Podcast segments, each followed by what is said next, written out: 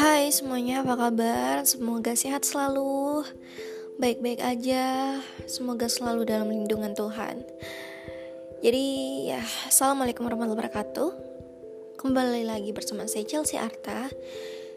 Malam ini mungkin aku sekedar kayak pengen ngobrol biasa aja. Gak mau ngebahas topik yang terlalu berat. Ya mungkin kayak sekedar nasihat lah gitu ya lebih ke kayak this is what I feel right now. You know what? One day in your life you will find an episode in your life yang di mana kamu ngerasa bahwa kamu nggak bisa terus-terusan jadi orang baik. Berlaku baik berkata baik merespon dengan baik. Karena apa? Ya karena kita manusia kita juga pasti bisa marah.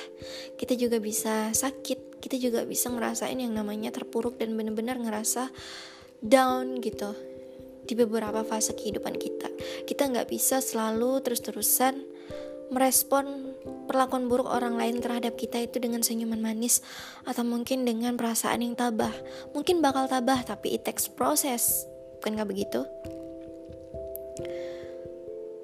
Jadi ya Kenapa saya ngomong seperti itu? Ya karena saya sudah ngelewatinnya gitu loh. Karena apa? Karena tidak semua manusia itu tahu diri. Ya. Dan tidak semua manusia itu benar-benar paham apa itu kitab tahu diri dan kitab sadar diri. Di saat kita jadi orang baik, terus-terusan berbuat baik, kita nggak selamanya dapat pelakuan baik juga gitu. Ya memang sih kita berbuat baik tidak untuk mengharapkan belas kasihan orang lain atau mengharapkan balasan dari orang lain gitu ya. Hanya saja karena nggak semua manusia itu paham. How to say thank you how to say sorry how to say can you help me? gitu loh. Bahkan kadang ada manusia yang di mana kita udah ngasihin semua dari apa yang kita punya even itu materi waktu dan tenaga. Ya mereka kayak pura-pura tuli aja gitu. Seenaknya. Kayak hey dude can you see me? Aku di sini loh gitu loh. Kayak one day in the future when on their past kami itu begitu terbilang cukup berjasa lah untuk mereka. Tapi when in their future mereka tuh kayak saya enaknya sama kamu. Kayak pura-pura tuli pura-pura buta kalau kamu nggak ada di situ gitu loh. Padahal sebenarnya kita ini nggak butuh kayak ya kita nggak perlu sampai butuh kamu sembah agar agar benar ngerasa kamu anggap. Nggak juga kayak gitu. Nggak perlu sampai kayak uh, apa nggak perlu sampai kamu ngemis-ngemis atau kamu puja-puja kamu hormati. Tidak seperti itu hanya saja. Ya gimana sih? Ya karena faktanya memang tidak semua manusia itu paham gimana caranya jadi manusia gitu loh. Kadang kalau kita berbicara seperti ini atau mungkin saya berbicara seperti ini anggapannya boleh jadi di beberapa mindset orang-orang ah aja yang terlalu egois gitu kan ah lu aja yang terlalu baperan. Come on. Ini hal yang cukup jelas untuk dibicarakan. Karena apa? Di saat kamu tanpa sadar nyakitin hati orang lain, di saat kamu tanpa sadar melukai perasaan orang lain, sampai bahkan mungkin menginjak harga diri orang lain, kamu sadar nggak sih bahwa tidak semua orang bakalan selalu berkata dia benar baik-baik saja. Bahwa tidak semua orang mampu berkata I'm okay. Maybe this is my fault. Itu benar-benar hal yang menafik yang aku dengar. That's why kalau seandainya aku disakitin, kalau menurut aku dia salah, aku bakal mengatakan dia salah dan kesalahannya apa. Aku tembakin langsung. Karena apa? Karena di saat aku memanipulasi apa yang aku rasain sekarang, dampaknya justru ke aku sendiri. Aku yang rasa sakit, aku yang nahan sakit sendiri. Padahal dia yang nyakitin. Dan di saat aku yang sakit, bukan dia yang repot nahan sakitnya, tapi aku. Rusaknya siapa? Rusaknya dia aku sendiri. Yang sakit siapa? Yang sakit yang sakit aku apa yang sakit mental aku alhasil apa berujung pada stres depresi nah maka dari itu kenapa tidak semua orang tidak semua manusia itu tahu diri ya dan tidak selamanya manusia itu bisa terus-terusan menyatakan bahwa dirinya baik-baik saja di saat mereka disakitin.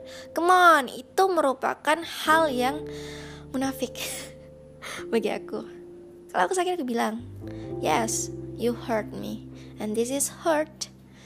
Lalu gimana pertanggungjawaban kamu? Gitu loh.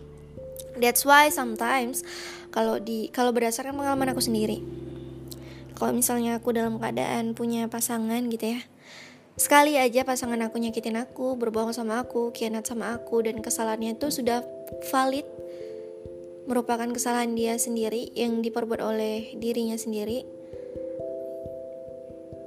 Ya, the only way aku bakalan ninggalin dia. Gitu, karena apa? Karena pertama gini. Kalau kita terlalu mudah mengasihkan kesempatan kedua kepada orang lain, mereka bakalan punya kemungkinan untuk tidak bakalan pernah merasakan apa itu perasaan menyesal. Kedua, potensi untuk mengulangi itu pasti ada.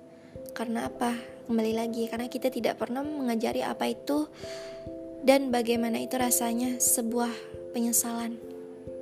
Jadi mereka nggak bakalan pernah belajar dari kelas kesalahan mereka. Jadi ya begitu ya aku termasuk orang yang sulit untuk ngasih kesempatan kedua ke orang-orang yang udah pernah nyakitin aku karena kebanyakan seringnya aku itu ya bertingkah egois egois dalam hal I love myself too much and nobody can hurt me. Karena apa? Ya aku sebegitu sayangnya sama diri aku tapi kok orang lain semudah itu menyakiti aku? Ya enggak sih? Dan aku rasa prinsip seperti ini adalah prinsip yang memang semua orang itu harus punya. Jangan maulah diinjak-injak sama orang lain, jangan maulah sampai diperlakukan nggak adil sama orang lain jangan maulah disakitin sebegitu gampangnya. Jangan maulah disakitin berkali-kali. Kan cewek begonya seperti itu loh. Nah aku nggak mau jadi kayak gitu. Cukup sekali kamu nyakitin saya. Setelahnya goodbye. Itu loh. Kalau saya ngerasa kamu pantas untuk diperjuangkan atau dimaafkan karena ada itikat baik atau uh, perubahan lainnya yang kamu perbuat I'll give it a second change but if you are not jika kamu tidak sesuai standar I'm sorry gitu loh aku berprinsip seperti ini juga demi melindungi diri aku sendiri. Karena apa? Karena di saat aku disakiti orang lain di saat aku marah, di saat aku sedih, di saat aku terpuruk ya itu yang nanggung sakitnya aku sendiri gitu loh dampaknya ya ke mental bener bener-bener ke mental gitu. Bener-bener jadi kayak beban pikiran Padahal coba pikir deh Yang nyakitin dia Yang nahan sakitnya kita Kan kurang ajar Ya nggak sih Maka dari itu Daripada gue ngerasa sakit Mending gue ngejauhin diri dari hal-hal yang bikin gue sakit Gitu That's why sometimes I said to you kita nggak bisa selalu berprinsip bahwa I'm fine. It's not your fault. This is maybe my fault. Kita nggak bisa selalu bertingkah seolah-olah kita baik saja, baik-baik saja. Ya maybe sekali dua kali oke okay lah ya. Karena kita mungkin gak mau memperpanjang masalah dan mungkin sometimes juga masalahnya tidak seberapa. Tapi untuk hal-hal yang terkait dengan sesuatu yang fatal, entah itu terkait dengan kebohongan, pengkhianatan, uh, apa lagi? Perselingkuhan gitu ya kalau dalam percintaan. Dalam pertemanan juga bisa sih. I think kamu tidak boleh sebegitu mudahnya memberikan kesempatan kedua bagi orang lain. Karena apa? It's a big fault for you. When you give when you easily give a second chance to others karena di saat kamu semudah itu mengasih kesempatan kedua ke orang lain itu sama saja kamu dengan mudahnya memberikan kesempatan lagi lainnya bagi orang lain untuk menyakitin kamu sekali lagi. Nah, di saat kamu sakit setelahnya, siapa yang bego di sini? Gitulah. Pepatah bahwa jangan bosan jadi orang baik. Itu nggak salah. Cuman yang salah ialah di saat kita udah disakitin tapi kita nggak sadar-sadar. Ya, yang di mana kesalahan itu dilakukan dengan orang yang sama. Dan kesalahannya cukup fatal. Dan sangat merugikan diri kita sendiri. Alhasil apa dia yang nyakitin kita yang sakit sendiri dianya ya nyelonong baik nggak peduli lu mau sakit kek lu mau terpuruk kek lu mau sedih kek ya derita lu gitu. Jadi jangan sampai kamu dihajar orang tapi kamu lupa untuk ngehajar mereka balik dengan yang namanya penyesalan. Hajar balik bro. Jangan takut. Jangan takut kehilangan pokoknya. Cara bikin orang lain buat nyesel sama lu itu gampang. Tinggalin bikin dia menyesal karena sudah berani meninggalkan berlian demi seonggok butiran jagung. Hah, gitu. Aduh, sombong banget gue ngomong. Enggak, tapi ini penting loh serius. Karena aku kalau udah ngomong masalah mental, kesehatan mental itu ya, itu the most important things for me. Jadi kadang aku perlu berlaku egois dalam hal ini. Ya, karena kalau sudah berkaitan dengan masalah perasaan, aku benar-benar harus tegas sama diri sendiri. Biarpun aku sayang biarpun aku cinta segimana cintanya. Tapi kalau memang itu bikin aku sakit bikin aku rugi bikin aku terpuruk benar-benar bikin aku rugi lah pokoknya. Dengan terpaksa aku harus meninggalkan dan menjauhkan diri aku dari hal-hal yang bikin aku sakit. Karena mental itu kalau udah sakit susah sembuhnya. Itulah Sakit gigi masih bisa sembuh. Ya. Sakit mental. Bertahun-tahun cuy, masih berasa traumanya. Masih berasa sakitnya. Mau mulai lagi aja susah, serius. Mau makan aja nggak ada selera gitu. Sedihnya itu loh. Berhari-hari. Sampai lu nggak ada selera makan, nggak ada gairah untuk hidup. Apalah kayak gitu.